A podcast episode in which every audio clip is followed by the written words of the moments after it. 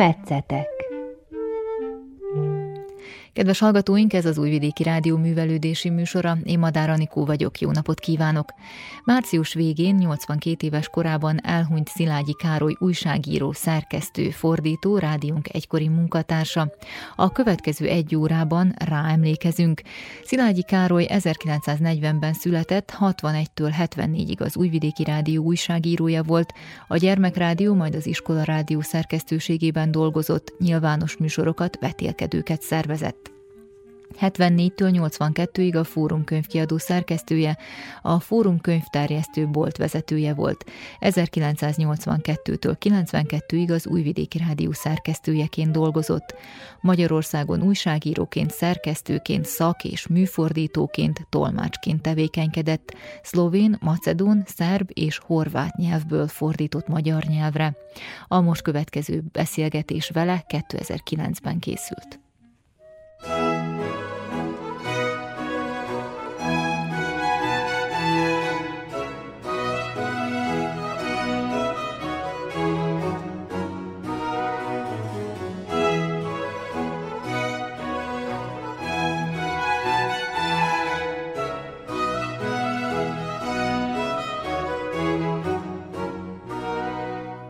Nagyon szeretem ezt a munkát.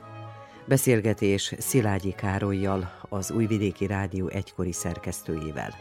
Lakner Edith dokumentum műsora.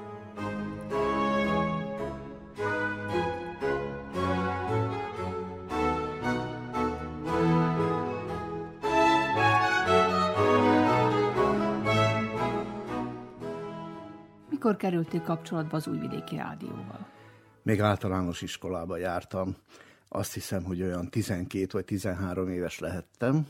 Úgy történt, hogy a Telepi Petőfi Sándor művelődési otthonban előadtuk Móricz Zsigmondnak a Légy jó, mint halálig című darabját, és ott Nyilas Misit alakítottam.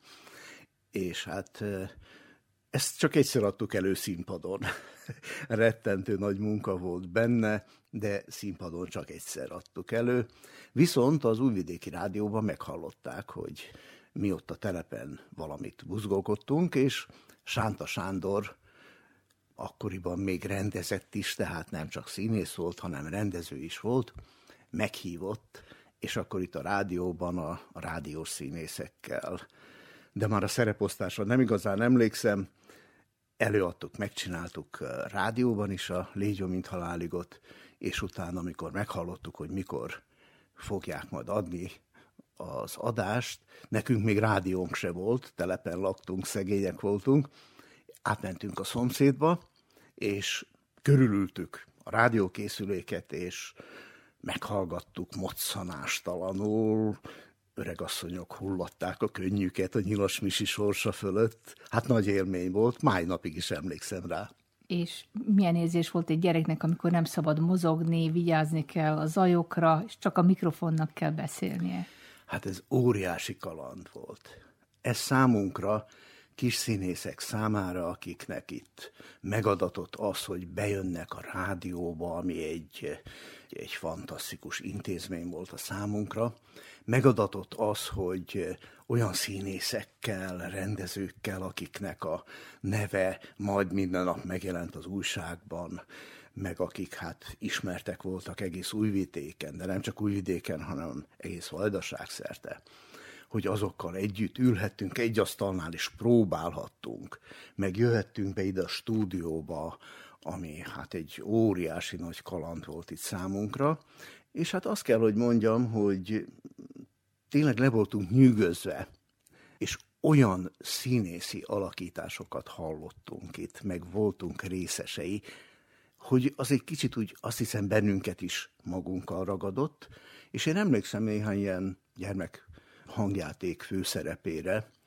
amikor úgy is mondhatnám, hogy egyedül voltam egy nagy monológgal a mikrofon előtt, de az üvegen túl láttam, hogy a idősebb színésznők hallgatják és potyog a könnyük, és azért nagyon megfogja az embert, mert hiába vagy egy üres stúdióban, meg csak egy mikrofon előtt, azért úgy érzed, hogy téged mindenki hallgat, és téged mindenki lát, és hát ugye mivel a rádió az egy olyan műfaj, hogy nem lehet visszalapozni, tehát kristálytisztán kell, hogy elhangozom minden szó, és én azt kell, mondjam, hogy nagyon sokat tanultunk. Nagyon jót tett ez nekünk.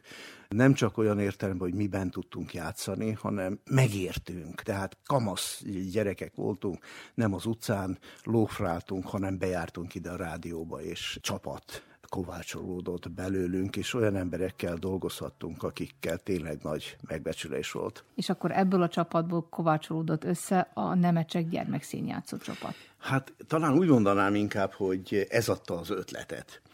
A mi rádiós papánk az Argyelán István volt, aki szervezte ezt az egész gyermekekkel való foglalkozást és a gyermekszínészeket, és hát ez a mi generációnk az Hajdú Gyula, Kovács Gyurka, meg hát én így mondanám, ugye, mert mi voltunk ilyen egykorúak. Aztán jött a Vajda Tibi, aki egy kicsit fiatalabb volt, mint mi, aztán ő valósággal gyermeksztárrá nőtte ki magát, rendkívül sokat foglalkoztatták. Játszottunk mi velük is, de akkor mi már olyan nagyobbacskák voltunk, gimnazisták voltunk, érettségizők, és akkor született meg Argyára István fejében a gondolat, ha jól emlékszem, hogy valamilyen szervezet formát kellene adni ennek, hogy egy kicsit ide kössük a gyerekeket, és akkor alapítottuk meg a Nemecsek színjátszó együttest, és nem csak olyan formán dolgoztunk velük, hogy bejártak próbákra, meg fölvételekre, hanem igyekeztünk foglalkozásokat is szervezni számukra. Bejöttek egy héten egyszer, kétszer, és akkor beszédtechnikát, olvasás, gyakorlást, kiejtést, légzéstechnikát, meg társasjátékokat, különböző helyzet, szituációt, meg szóval így foglalkoztunk velük. Később ezt a Nemecsek Együttesnek az irányítását átvette a Ferenci Jenő, és hát ő aztán olyan fantasztikus méretekig duzzasztotta ezt, és minőségileg itt akkora forradalmat csapott, hogy a Nemecsek Együttes tagjának lenni az újvidéken egy rangot jelentett. A következő felvétel 1974-ben készült az Újvidéki Rádió M stúdiójában. A Gyermekrádió 25 éves évfordulója alkalmából rendezett nyilvános műsorban Gellér Tibor rendező Szilágyi Károlytól, az egykori gyermekszínésztől megkérdezte, hogy fölülte a fortuna szekerére. Azt hiszem, nem feltétlenül fontos az, hogy az ember felüljön arra a bizonyos fortuna szekerére, de talán nem árt. Itt horgonyoztam le a rádióban, a rádióskola szerkesztőségében dolgoztam, utána egy egész enyhe kis szellő következett, átsodort ide a szomszédba, a Fórum könyvkiadóhoz, de néha még vissza-visszatérek, mint a bűnös a büntet elkövetésének helyére. A következő kérdésemre hiszem nem lesz nehéz válaszolni, hiszen segítette valamit, használta valamit az, hogy valamikor kis színészei voltatok a rádiónak. 10-15 év a mikrofon előtt, ha másra nem, arra megtanítja az embert, hogy nem csak az a fontos, hogy mit mond, hanem az is, hogy hogyan. Később melyik műsorokba dolgoztál? Úgy történt, hogy én nem is a rádióhoz szerettem volna kerülni. Az az igazság, hogy engem elbűvölt ez az életmód, a színészek egyénisége, ez a színészi munka, de nem színész szerettem volna lenni, hanem rendező. És már nagyon szép papírokat kaptam a rádiótól, alkalmam adódott egy budapesti ösztöndiat megpályázni, és én rendezőnek készültem szívemmel, lelkemmel, és sajnos, most így finoman mondom, megfúrták ezt az én budapesti ösztöndíjamat, és mást küldtek el, hát ez egy nagy sok volt számomra, és akkor azt gondoltam, hogy elmegyek Zágrába rendezést tanulni. Hát Zágrába pedig akkor a színművészeti főiskolán nem indult minden évben rendezés, és az volt a feltétel, hogy előbb valamilyen főiskolát vagy egyetemet el kellett végezni az illetőnek, tehát már érettebb egyéniségeket vettek fel rendezőnek. És akkor beiratkoztam az Újvidéki Pedagógiai Főiskolára, magyar, szerb, horvát szakos tanári képzést szereztem, és gondoltam, hogy utána elmegyek Zágrába. Közben egy családi ok miatt édesapámmal történt egy vasúti szerencsétlenség, és sajnos én nekem akkor nem adódott lehetőségem arra, hogy elmenjek Zágrába, mindjárt családföntartó lettem, és bejöttem a rádióba, és azt mondtam nekik, hogy kapok valamilyen munkát. És akkor, hát emlékszem rá, Szimin Bosár Magda volt, aki hát gyerekkorom óta ismert, és ő akkor mondta, hogy írtál te, ugye? Írtál te a rádiónak az előtt? Mondom, nem írta. Jó van, akkor azt mondja, újságíró leszel. hát így kerültem aztán elő a gyermek műsorhoz, majd a rádióiskolába. A gyermekműsorok hogy néztek ki abban az időben? Azt kell, hogy mondjam, hogy az akkori generációk neveléséhez, a beszédkultúrájuk kialakításához nagyon-nagyon sok mindenben közrejátszott az én véleményem szerint az Újvidéki Rádió. Kezdem azzal, hogy nem volt olyan nap, hogy valamilyen gyermekműsor ne lett volna az Újvidéki Rádió hullámhosszám. Akár egy rövid kis jó reggelt műsor, akár egy híradó jellegű kis ismertető műsor, akár egy iskola rádió, amit aztán délután megismételtek, tehát aki akarta, ez gyönyörűen be tudta illeszteni az órájába. Akár valamilyen vetélkedő, akár gyermek hangjáték minden vasárnap. Tehát én azt mondom, hogy egyszerűen a vajdasági magyar gyerekek el voltak kényeztetve ilyen szempontból, mert mindig, minden nap, majdnem, hogy minden órában hallottak valamit az Újvidéki Rádió hullámhosszán. A főszerkesztője az Argyalán István volt, és volt néhány fiatal munkatárs, Bada Johanna, Foki István, aztán az iskola rádióban például az első szerkesztője, akihez én kerültem, a Sárosi Károly volt, aztán később a Koron Tibor, még a gyermek rádió szerkesztőségéből utolsónak hagytam Hoffman Máriát, aki egy, egy fantasztikus kolléganő volt, egy akkora lelke volt, mint ez a ház, és úgy tudott nevetni, hogy még aki a legelszontyolodottabb hangulatba érkezett be a, a rádióba, még azt is fel tudta vidítani és, és óriási nagy tehetség volt, akkor a fantáziája volt, hogy csodálatos, és annyira értett a gyerekek nyelvén, hogy ő egy intézmény volt. Az iskola rádiónak az első főszerkesztője, akihez én kerültem, mint kezdő újságíró, a Sárosi Károly volt, majd a Koron Tibor következett, de még a Kek Irénnel együtt tudtam dolgozni, és ő is egy olyan hatalmas újságíró egyéniség volt, aztán később pedig Dajs Judit, Fece Irén, Fehér Magda, voltak a kollégáim, kolléganőim, és azt kell, hogy mondjam, hogy az volt az óriási szerencsém ebben az időben, hogy olyan emberekkel dolgoztam együtt, akiktől nem volt szégyen kérdezni. Egy Sesics Verát például hadd mondjak, aki ott dolgozott szintén. Hát az olyan volt, mint egy élő lexikon. Verácskám, ez hogy is van? Vagy ezt a francia mondatot hogy kell ejteni? Vagy mi is volt ekkor is, ekkor is, akkor Verácska mondta. De sok ilyen emberünk volt még. A Kek Zsigmond például. Nem volt neki semmi köze a rádióhoz. De mi, kezdő újságírók, a Kek Zsiga a napnak és az éjszakának bármely órájába fölhívtuk, hogy Zsiga bátyám, akkor ez most hogy is van? Akkor Zsiga bácsi mondta nekünk, és nem azt mondta, hogy menjetek a fenében, mi a fenét tizek, vagy az, hogy tanuljatok meg, vegyétek el a lexikont, meg nem tudom mi. Kovács Kálmán bácsi. Fölhívtam. Ő szegény nem sokat mozdult ki hazúról. De telefonon bármikor elértük. Nem volt olyan kérdés, amire ő ne tudott válaszolni, de ha véletlenül nem, akkor azt mondta, hogy figyelj ide, 20 perc múlva visszahívlak. És visszahívott.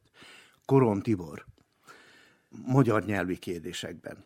Egyszerűen valamilyen probléma volt egy fiatal újságírónak, egy, nem szégyelt a fiatal újságíró kérdezni, kettő, nem is volt oka, mert nem úgy oktatták ki, hogy na hát ezt azért mégiscsak illene, hanem nagyon kedvesen, aranyosan megadták az információt. És egy valamire megszoktattak bennünket, hogy ha úgy érzed, hogy nem vagy 101 százalékig biztos abban, amit leírsz, hogy az úgy helyes, akkor nézz utána. Hát arra vannak a szótárak. És bizony ott volt a szerkesztőségben, minden szerkesztőségben értelmező szótár, ilyen szótár, amolyan szótár, ilyen lexikon, amolyan lexikon, és bizony nem esett nehezünkre utána nézni, hogy lehetőleg, lehetőleg ne menjen olyan az éterbe, ne kerüljön ki olyan adat a kezünkből, ami nem felelt meg, annak vagy nem volt helyes magyarsággal megírva. Thank you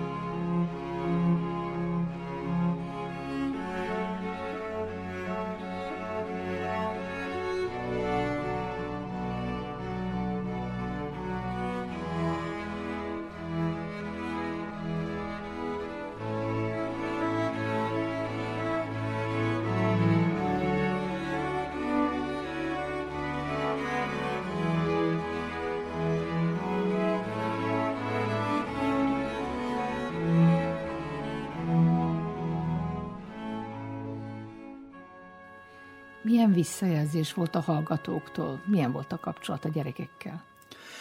Mi nagyon sokat jártuk vajdaságot, mert igaz ugyan, hogy az iskola rádió műsorai úgy voltak, hogy délelőtt is, meg délután is ment az ismétlés, ezzel együtt is, hát sokan mégse tudták ezt, úgy látszik, vagy nem akarták. Vagy hát tudjuk, hogy van ez már az iskolában, talán nem éppen akkor volt órája az illetőnek, aki ezt fel akarta akkor használni.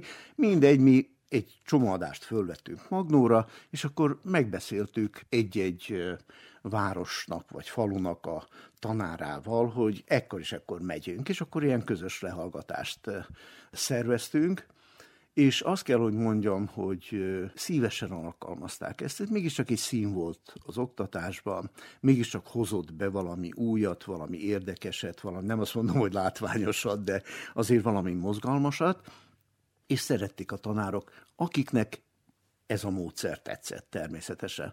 És honnan tudom, hogy mégiscsak a gyerekek is szerették, mert mi időnként a gyermekrádió is, tehát az Argyanánék csapata is, meg az iskola a rádió is, a mi csapatunk is, bizony vajdasági méretű vetélkedőket szerveztünk. És hát azt kell, hogy mondjam, hogy lázba hoztuk az iskolákat, és hát erre több száz gyerek selejtezett ezeken a vetélkedőkön, és akkor voltak helyi döntők, és akkor ott kiválogatták a legjobbakat, és végül az utolsó szűrés után kerültek ide az M-stúdióba, és akkor itt egy nagyszabású, Szerintem érdekes. Talán szerénytelen vagyok, hogy a magunk munkájáról azt mondom, hogy érdekes, de talán érdekes módon, mert az itt az M stúdióban 300-350 ember befér, és én úgy éreztem, hogy ők nagyon tudtak szurkolni ezeknek a gyerekeknek, és azok a gyerekek, akik itt részt vettek ezeken a vetélkedőkön, nagyon jó érezték magukat, és elég szép díjakat is tudtunk nekik annak idején biztosítani. Milyen témakörökben vetélkedtek? Ahhoz képest, hogy irodalmat végeztem, ahhoz képest földrajz és történelem sorozatokat vezettem az iskola rádióban, de élvezettel csináltam azt is.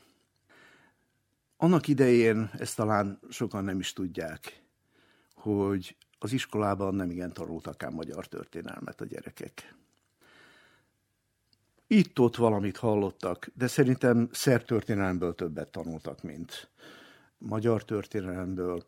Szerbia és Jugoszlávia földrajzát jobban ismerték, mint Magyarországot, úgyhogy nekünk itt elég sok tennivalónk volt, ezeknek a hézagoknak a betömésében, és én nagy-nagy örömmel kerestem olyan forrásokat, amelyek alapján tudtam olyan adásokat készíteni, amelyek hát a magyar történelme egy-egy kevésbé ismert epizódját hozzák egy kicsit közelebb a gyerekekhez. Tehát én ilyen történelmi földrajzi vetélkedőket szerveztem és bonyolítottam le. Viszont Dajcs Judit kolléganőm, aki a zeneműsorokat szerkesztette, mindig megbízott azzal, hogy a zenei műsorokat is vezessen.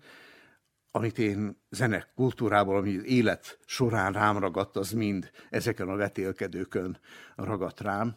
Csak sajnos arra emlékszem, hogy az egyik ilyen vetélkedőn csináltam egy nagy bakit, és a Webernek a bűvös vadásza helyett, mivel én nagy karinti szerelmes voltam, Webernek a bűvös székét konferáltam be. Karintinak a bűvös székét. Fordítással mikor kezdtél el foglalkozni? Ezekben az években, tehát én lehettem egy olyan huszonvalahány éves, hiszen az akkori magyar szerkesztőség az szervezetileg két részből állt, a híradósok, illetve a desk, tehát azok, akik a napi politikával, külpolitikával, mondjuk falu műsor, volt ott is kulturális műsor, és így tovább. És mi voltunk az úgynevezett kulturális szórakoztató szerkesztőség, amelyhez hozzátartozott a gyermekrádiónak a gyermek hangjáték műsora vasárnap reggelenként. Hát ennek a szerkesztője is Argyalán István volt, és ő nagyon korán elkezdett engem biztatni, hogy fordítsak szlovénból, horvátból, szerből. Hát én a szlovén nyelvtudással úgy állok, hogy édesanyám szlovén volt, én magam is Szlovéniában születtem, de nagyon korán, még egész kisgyerekként kerültünk le Újvidékre, és bizony én ilyen konyha nyelven beszéltem ezt a nyelvet. Mindegy, Pista bácsi biztatott, és én lefordítottam ezeket a hangjátékot, és ez óriási nagy iskola volt nekem. Utána már elkezdtem meséket fordítani, horvát meséket is, szerbeket is, majd felnőtt hangjátékokat. Nagyon jó gyakorlat volt, nagyon jó műhely volt, és ekközben mondanom se kell, hogy az idősebb kollégákat, Bodris Istvánt, Ács Károlyt, Borbé Jánost, bizony nem szígyeltük fölhívni, ha valamilyen problémánk volt, és mindig nagyon szívesen segítettek. És így lassan aztán elkezdtem komolyabb irodalmi műveket is fordítani. És eljutottam a macedón nyelvhez is. És eljutottam a macedón nyelvhez, ami úgy nézett ki, hogy a katonaságnál megismerkedtem egy, hát együtt szolgáltunk, ugye együtt izzadtunk ott a kiképzésen a macedón fiúkkal, és úgy megbarátkoztunk. És akkor megbeszéltük vele, hogy ő én hozzám csak macedónul beszéljen, én meg ő hozzá csak szerbül.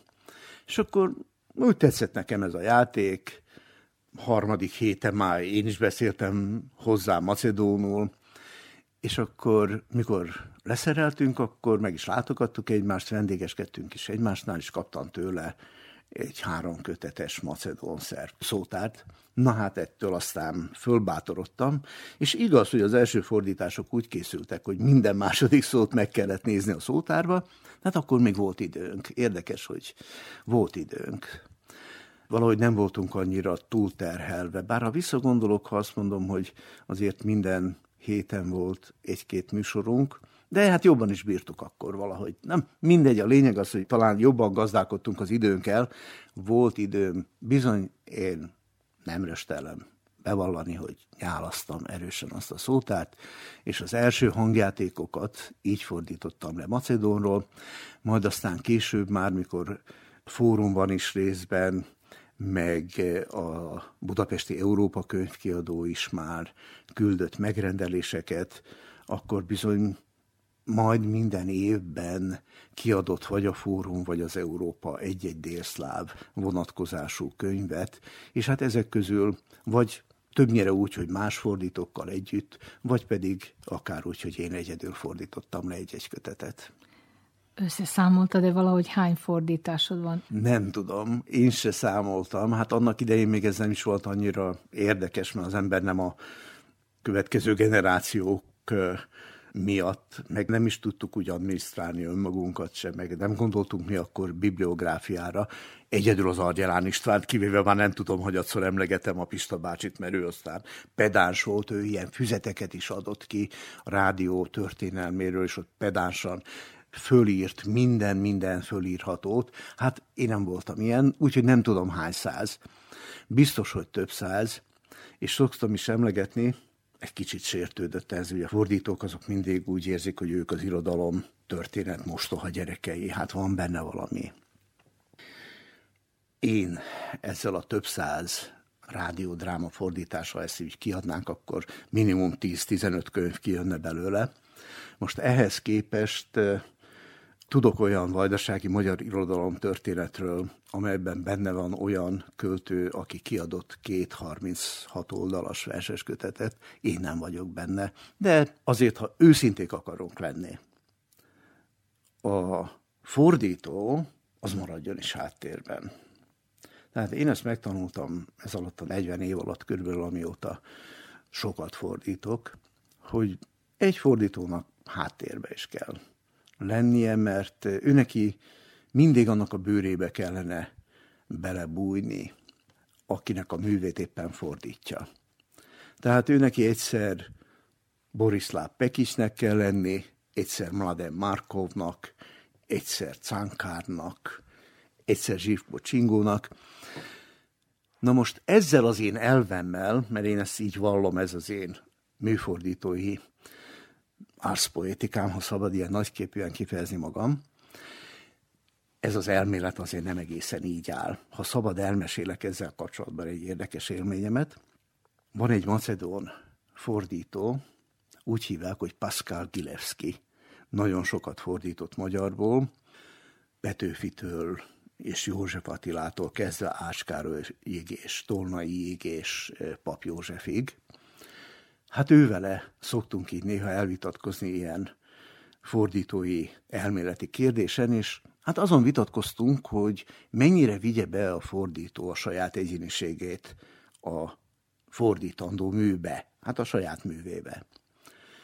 És ő azt mondta, hogy azért úgy a fordító vigye be egy kicsit azért saját magát is ebbe a fordító. Én megmondtam, nem, én keményen mondtam, hogy nem, a fordító mindig vonuljon háttérbe, és ő, mint a színész, mindig azt alakítsa, akit éppen kell, és nem az a jó fordító, aki a saját képére formálja, és a saját stílusára formálja a műveket, hanem az, aki mindig tud stílust váltani. Ehhez képest, mikor megjelent egy fordítás kötetem Mladen Markovnak a Bánáti Viszinális című könyve, odaadtam édesapámnak, aki mozdonyvezető volt, hogy olvasd már el ezt a könyvet, nem csak azért, mert vonatokról szól, meg vonatról is szól, hanem olvasd el, mert ez egy nagyon jó könyv. És apám el is olvasta, és egy pár hét múlva, hogy beszélgetünk róla, azt mondja, tényleg jó könyv. És le se tagadhatod, hogy te fordítottad. Úgyhogy hiába próbáltam én elnyomni a saját egyéniségemet, nem lehet.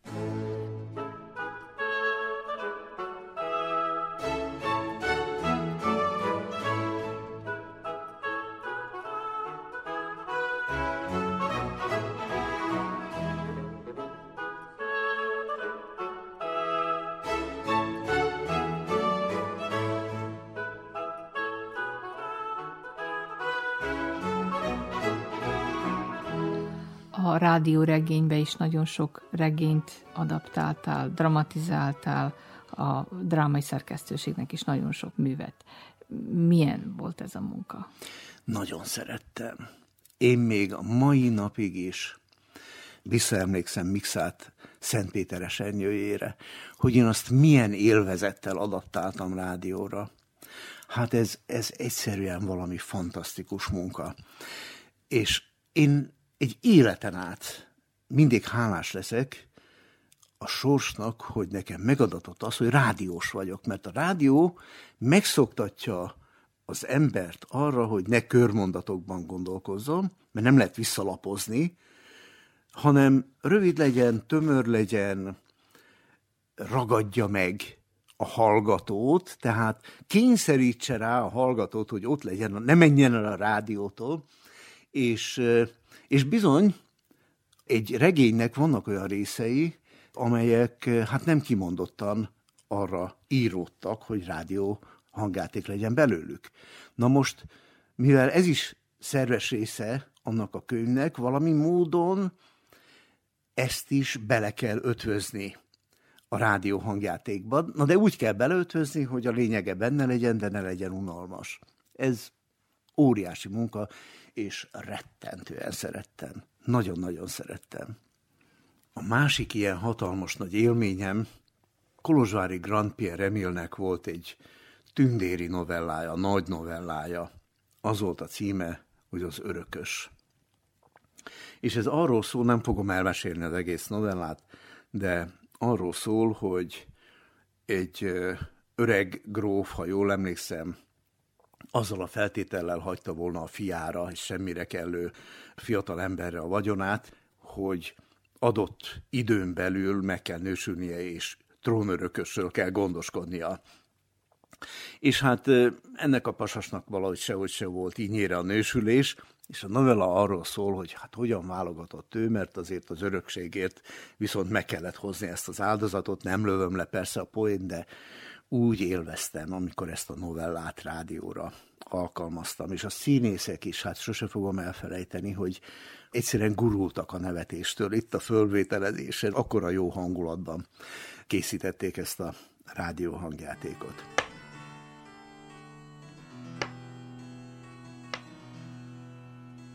Rádió Noviszád Rádióregény Kolozsvári Grand Pierre Emil A trónörökös Első rész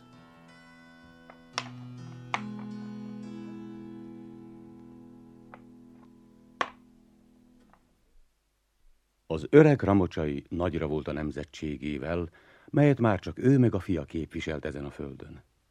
Az öreget egyre jobban aggasztotta, hogy ifjabb Dénes semmi jelét nem mutatja nősülési szándékának.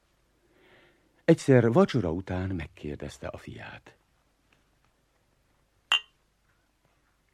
Asszonyt nem akarsz a házhoz hozni? Minek? Hogy, hogy minek? Úgy beszélsz, mint aki sohasem hallott a házasságról. Már hogy ne hallottam volna. Ha másról nem, hát apám házasságáról, szegény megboldogult anyámmal. Szegény megboldogult, szegény megboldogult.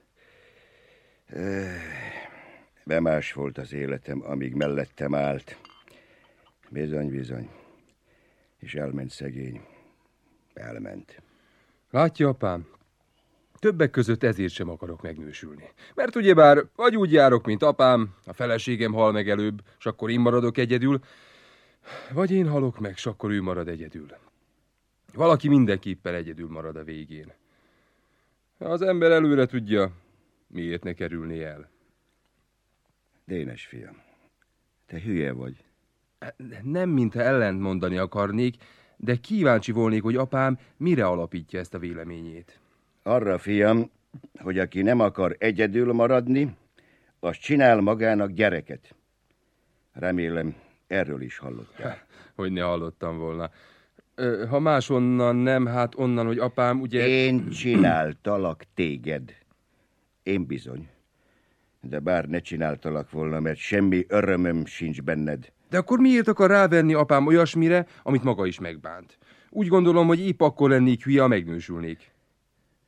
Azért ez nagy dolog, hogy hát 30 évvel ezelőtt is tudtunk valami ajándék, én ezt mindig úgy veszem, hogy ajándékot adunk a hallgatóknak, és még jó, hogy ezt meg tudtátok őrizni, és a mai fiatalok is hallják, akkor egy ilyen másik nagy élményem, hogy a rádióregényt emlegetted, Borislav Pekicsnek van egy óriási nagy regénye. Hát a Borislav Pekics szerintem az egyik legnagyobb élő szerb író volt akkor, amikor én ezt a könyvet lefordítottam, sajnos most már nem él. Pekicsnek ez a regénye az a címe, hogy hogyan veszejtsük el a vámpírt. Ez egy jó 500 oldalas regény, hát én nagyon megküzdöttem ezzel. Rettentő nehéz volt fordítani, de végül lefordítottam az Európa könyvkiadó megrendelésére. Sajnos utána változtak az idők, és az Európa könyvkiadó elállt ennek a könyvnek a kiadásától, úgyhogy máj napig fiókban van ez a fordításom. Hát én egyszerűen kétségbe voltam esve, és szinte úgy kiírtam magamból, valamilyen módon ezt a világ elé kellett tárni, hogy itt egy ilyen hatalmas kincs van, és átírtam rádióra ezt a regényt, és hát én nagyon remélem, hogy ezt a hallgatók is élvezték, mert valami csodálatos regény.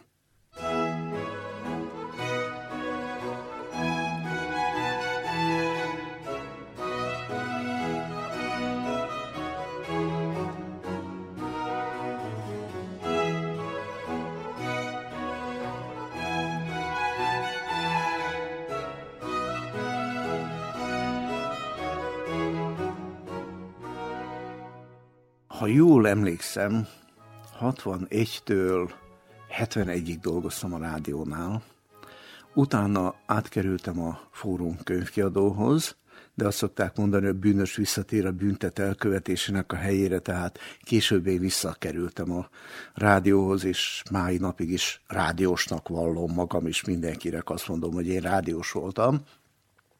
Később az irodalmi műsorokat szerkesztettem. Volt négy irodalmi műsorom, ezek közül az egyik az új könyv, újírás a Vajdaságban, tehát fórum könyvkiadó vagy más könyvkiadó által idehaza kiadott könyveknek a bemutatása volt a célunk ezzel az adással, vagy magyarországi, illetve akár más nyelven megjelent könyveknek, új könyveknek a bemutatása. Aztán volt egy Lirai 10 perc című műsorom, ez versválogatás volt, nagyon élveztem. Később ezt a műsort átadtam Fenvesi Ottó barátomnak, aki költő volt maga, és tehát jobban feküdt neki ezt is, biztos nagy élvezettel csinálta ő is. Aztán volt egy éjszakai műsorom, és hát késő éjszaka, 11 órakor ment ez az adás, én azt szoktam mondani, hogy álmatlanságba szenvedő éjeli őrök számára. De mint kiderült, nem csak az éjeli őrök hallgattak bennünket, mert úgy néha jött a visszajelzés, hogy szabadlábon vagy még. Hát mondtam, hogy igen, úgy látszik az újvidéki, meg a vajdasági rendőrség nem hallgat éjszaka újvidéki rádiót. És volt egy szombati műsorunk, az meg az volt a címe, hogy Irodalmi Kistökör. Hát itt meg a világirodalomból mazsoláztam. Ez is egy óriási nagy élmény volt, nagyon szerettem ezt a munkát csinálni. És az M stúdióban is irodalmi esteket vezettél. Igen, mivel, mint mondtam, én ugyan vagy az iskola rádióban dolgoztam, vagy külön irodalmi műsorán, nem azt mondom, hogy irodalmi szerkesztőség, mert olyan nem volt, de mindig, mindig nagyon jó kapcsolatban voltunk. Én ezt nem győzöm hangsúlyozni, hogy azért milyen jó volt itt dolgozni a rádiónál. A főrendezővel, Vajda Tiborral fantasztikusan együtt lehetett dolgozni. Én leadtam a kéziratokat, ő megcsinálta az ideális szereposztást. Én az irodalmi műsoraimhoz nem kaptam rendezőt, de kiélhettem ugye elfolytott rendezői ambícióimat, és hát azt kell mondanom, hogy a színészek nagy-nagy megértésével, és többségüknek talán a, a beleegyezésével is sikerült, úgy gondolom, tisztességes irodalmi műsorokat készítenünk, de nem csak, nem csak a főrendezővel, hanem a dramaturgokkal, Böndör veled, mindig-mindig nagyon szépen együtt tudtunk működni, és hát vala bármikor, akár más szerkesztőség is, például rendezett egy irodalmi műsort az M-stúdióba, vagy akár mi rendeztük, akkor meghívtak engem, hogy vezessem ezeket a műsorokat, illetve készítsek interjúkat a, az ott ö, szereplő vendégekkel. Hallgassanak meg most egy részletet Kálnoki László szerzői estjéből. A költővel Szilágyi Károly beszélgetett. A felvétel 1983-ban készült az Újvidéki Rádió M stúdiójában. Bevallom őszintén engem borzasztóan feszélyeztetett az, hogy ilyen híre volt, hogy nem szívesen nyilatkozik a nagy nyilvánosság előtt. Ezért egy ilyen ravasz kérdést fogalmaztam meg, hogy akkor, ha nem szívesen beszél önmagáról, akkor beszéljen nekünk Hománoki Szaniszlóról, a Dunán túli születésű költőtársáról. Hát Hománoki Szaniszló velem annyiban azonos tulajdonképp csupán, mint Esti Kornél Kosztolányi Dezsővel, vagy Psziché Vörös Sándorral. Viccből azt szoktam mondani, hogy a kevésbé veszélyes, kevésbé rázós témákat megírom saját nevemben, a rázosakat Szaniszló nevében írom meg, Dunántúli pályatársam nevében, és e, mondván, hogyha valamiért valakinek a fejére akarnak ütni, akkor az ő fejére üssenek, ne az enyémre, bár kétségtelen, hogyha az ő fejére ütnének, azt én is megérezném. Ezt tudom. Humánoki Szaniszló egyszer mind a humor, a fanyar humor megjelenését is jelenti az idős Kálnoki László költészetében. Munkásságának korábbi szakaszára tudnék inkább a pessimizmus, vagy ahogy Vas István mondaná, a tartózkodó elegancia volt a jellemző. Ennek biztosan megvoltak a maga társadalmi, de egyéni okai is. Elmondana ezekről néhányat. Fiatalság és világfájdalom valami módon rokonok. A fiatalok mint egy kacérkodnak és tetszelegnek a, ö, abban, hogy ö, sokat foglalkoznak verseikben például a halállal, vagy úgy írnak magukról, nem jósolnak maguknak nagy jövőt, és nekem erre minden okom is megvolt, mert 20 éves koromtól 60 éves koromig egy olyan betegséggel küzdöttem, a tuberkulózissal, amiben, amíg nem voltak gyógyszerek és antibiotikumok, szóval a 40-es évek vége előtti időben sokkal több beteg halt bele, mint amennyi meggyógyult. Bizony ezek óriási élmények voltak számomra, bár rendkívül lámpalázas voltam mindig, úgyhogy borzasztó volt elkezdeni azokat a műsorokat, mindig nyeltem a gombócokat előtte, de az volt az igazság, hogy ezek a nagy írók, akiket sikerült itt megszólaltatni, olyan rutinosak voltak, hogy az első kérdés után, amit én nagy nehezen kinyögtem, már ők ugye elmondták maguktól, és utána már beszélgettünk. Akkor már nem is a közönség, meg nem is a rádió volt, hanem már beszélgettünk velük. És hát hadd mondjak közülük néhányat, például Szakonyi Károly, vagy Szabó Magda, vagy Csóri Sándor. Hát például ez a Csóri Sándorral való nagy interjú azt hiszem későbbi sorsomat is befolyásolta valamilyen módon, mert Csóri Sándor emlékezett még rám az itteni vendégszereplésekor, és később, amikor 92-ben megindított Magyarországon egy lapot, amelynek Hornyik Miklós volt a főszerkesztője, akkor megkérdezte Miklóst, hogy hát kit kellene még ide behozni a laphoz, és Miklós azt mondta, hogy hát hívjuk a Szilágyit, majd kizsákmányoljuk a Szilágyit, mert a Szilágyi azt tud írni. Mondta Hornyik Miklós, aki mindig érdemeljen fölül dicsérgetett engem. És akkor így kerültél Magyarországra? Így kerültem 92-ben Magyarországra. És ott mivel foglalkoztál? Érdekes volt a dolog, nagyon érdekes volt. Én még 92 áprilisában, ha jól emlékszem, a hét napban közöltem egy olyan írást, aminek az volt a címe, hogy levél barátaimnak oda átra, mert akkor már Mák Ferenc, Hornyik Miklós, Fejvesi Ottó barátaimnak írtam ezt a levelet. Az apropó, ami kihozta belőlem, hogy nekem levelet kell írnom ezeknek a barátoknak, az volt, hogy meghalt Pintér Lajos barátom, akivel egy szerkesztőségben ültünk. És ennek apropóján írtam egy levelet a akkor már Magyarországra távozott barátaimnak, és ebben a levélben az volt, hogy én nem ítélek el benneteket azért, hogy elmentetek, és az, hogy én itt maradtam, valószínűleg ez se egy ilyen valami hősies kiállás, vagy röghöz való ragaszkodás, de azért mégis úgy gondolom, hogy én itt maradok. És ezt a képet használtam, hogy hát mint valami mesgyekő, még az se baj, ha félig betemet a futóhomok. Nagyon büszke voltam erre a képemre, azért idéztem most magamat elnézést. De hogy milyen az élet? Ezt valamikor áprilisban közöltem, és én már júniusban Magyarországon voltam. Tehát mégsem maradtam. De ezt én nem ilyen tragikus árulásként fogtam föl, mert megkaptam ezt a fölkérést, hogy nem akarok-e egy olyan újságnak a munkatársa lenni, amely a Magyarok Világszövetségének a lapja, amely a világ összes magyarjához szól. És én ugyan azt mondtam, hogy öreg fát már nem szabad átültetni, és én akkor már öreg voltam, már 52 éves voltam, de ugyanakkor azt mondtam, hogy ez az utolsó kihívás az életemben. Ha én ezt nem használom ki, akkor lemondok valamiről, és azt kell, hogy mondjam, hogy nagyon jó, hogy elmentem, mert ugyan, hát én még mindig itt vagyok itthon, de annyi kihívással találkoztam az utóbbi 17 évben, most már 17 éve vagyok ott, hogy ez nem hagy megöregedni.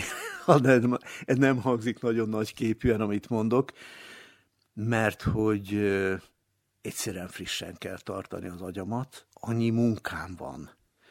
Például tolmácsolok. Itthon nem tolmácsoltam, ki a francot érdekelt az, hogy én tudok szerbül is, horvátul is, szlovénul is, ugye? Hát igen, az irodalomban van ennek valami nyoma, de ennek értéke csak oda át lett, ahol nem volt olyan mindennapi, hogy valaki ezt a három idegen nyelvet beszéli. És akkor ott befogtak tolmácsnak, és azt kell, hogy mondjam, hogy az is egy olyan műfaj lett, amit borzasztóan megszerettem, és a mai napig is örömmel csinálom, és azt hiszem, hogy frissen tartja az agyamat. És fordítással is továbbra is foglalkozom, most jelent meg egy új könyv. Hát fordítani már nem nagyon fordítok, az az igazság, és ez az új könyv, ez inkább válogatás. Ez a 40 év fordítói munkájából egy válogatás, és úgy válogattam össze, hogy az elsődleges szempont a saját ízlésem volt. Én csak prózával foglalkoztam egyébként, mert csak prózát fordítottam. Én azt mondtam, hogy verset csak költő fordítson. Én nem voltam soha, nem is leszek soha költő. Tehát azokból a prózai fordításaimból válogattam szlovénból, szerbből és macedónból, amelyek nekem tetszettek. De miért tetszettek nekem? Hát egyrészt azért, mert azt gondolom, hogy amennyire én meg tudom ítélni, ezeknek van valami irodalmi értéke. A másik az, hogy volt bennük fabula. Tehát valamit elmondtak, valamit adtak egy közösség sorsáról, valami képet adtak, valami volt, ami, ami megfogja az olvasót. És én, én nagyon remélem, hogy ebben a könyvben nagyon sokan találnak majd olyan sztorit, olyan történetet, ami valamilyen módon megfogja. Érdekes visszajelzéseket hallok. Azt mondják, hogy egyesek azt mondják, szomorú könyv. Nem tudtam, amikor csináltam, hogy szomorú könyv, de tudom, hogy tényleg valahol szomorú, de nem azért, mert a könyv szomorú, hanem mert a sors, ezeknek az embereknek a sorsa volt ilyen szomorú. Másik érdekes visszajelzés az volt épp a Hornyik Miklós barátom mondta a feleségének, Katikám, nézd csak meg ezt a könyvet, vedd csak a kezedben, megint együtt van a Jugoszlávia. És óriási nagy dolgot mondott, ugye, mert mi a régi Jugoszláviáról mindig elmondunk egy csomó kritikát, egy csomó ilyen-olyan rosszat, holott, ami rosszat mi mondunk, azt a politikusokról mondjuk el, mert a politikusok szabták meg az akkori életünket. Viszont ez, ami a könyvből jön elő, ez az itt egymás mellett élő nemzeteknek, szerbeknek, szlovéneknek, macedónoknak és magyaroknak a közös sorsáról ad képet. És hát én nagyon örülök neki, hogy úgy veszem észre, több helyen volt már ilyen bemutatónk, és ott felolvastunk egy-egy novella fordítást is, hogy az emberek ma is tényleg megindultan, meghatottan hallgatják ezeket a novellákat.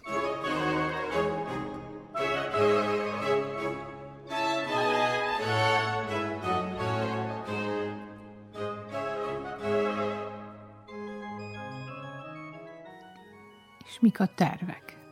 Nagyon hálás vagyok a Jóistennek, hogy ezt a könyvet össze tudtam állítani, mert azt mondtam, hogy ezt meg kell csinálni, mert én elsősorban műfordítónak tartom magamat.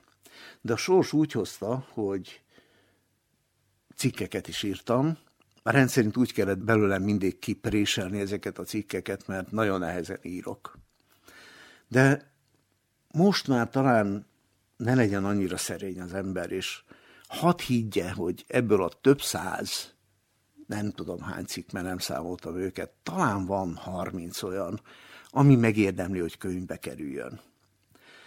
Az egyik például az, amivel édesapám emléke előtt akarnék tisztelegni, ez annak a szerencsétlenségnek a leírása, amelyben apám, mint mozdonyvezető, egy olyan közlekedési szerencsétlenségnek a résztvevője volt, amelyben sajnos 15 ember meghalt, és amiért apámat 10 évi börtönre ítélték. És én megírtam ezt a történetet, mert apámat életében senki nem rehabilitálta emiatt. És én azoknak az adatoknak a birtokában, amelyek alapján az újvidéki bíróság apámat elítélte, azoknak az adatoknak a birtokában próbáltam meg leírni, nem érvelve, csak a tényeket közölve, hogy nem úgy voltak a dolgok, ahogy ők az ítéletet meghozták, és apámat ártatlanul ítélték el.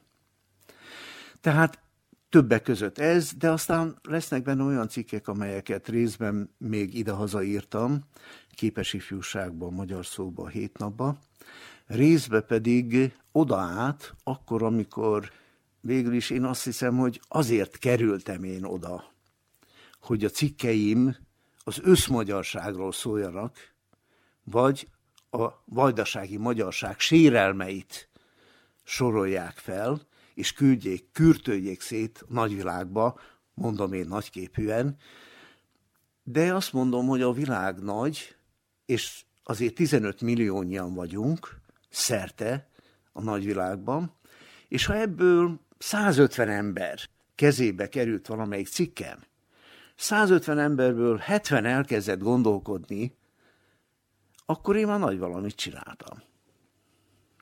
És ha így visszatekintesz mindaz, amit eddig alkottál, akkor hogy tűnik, hogy ez sok vagy kevés? Hát kevés. Kevés.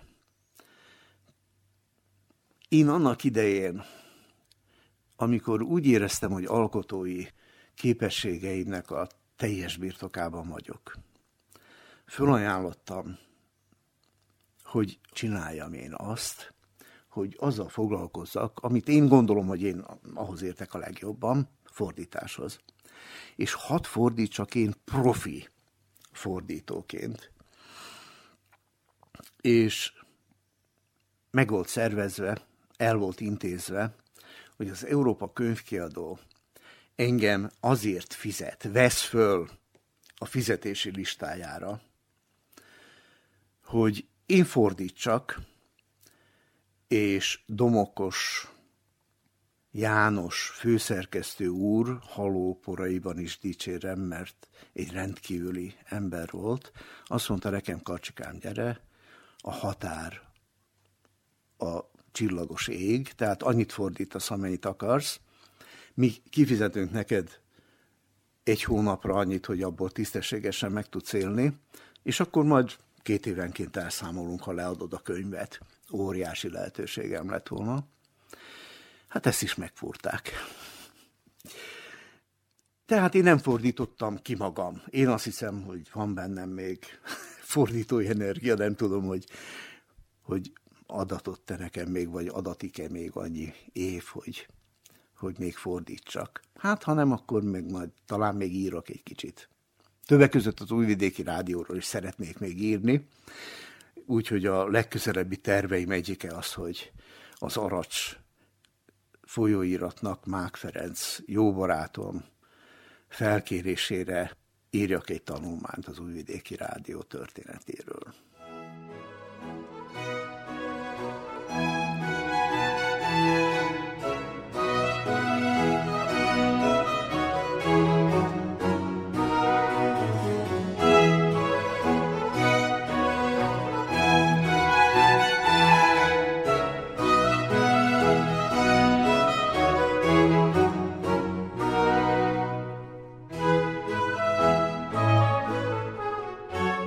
Kedves hallgatóink, Lakner Edith portrém műsorával, amely 2009-ben készült Szilágyi Károly újságíróra, szerkesztőre, fordítóra, rádiónk egykori munkatársára emlékeztünk.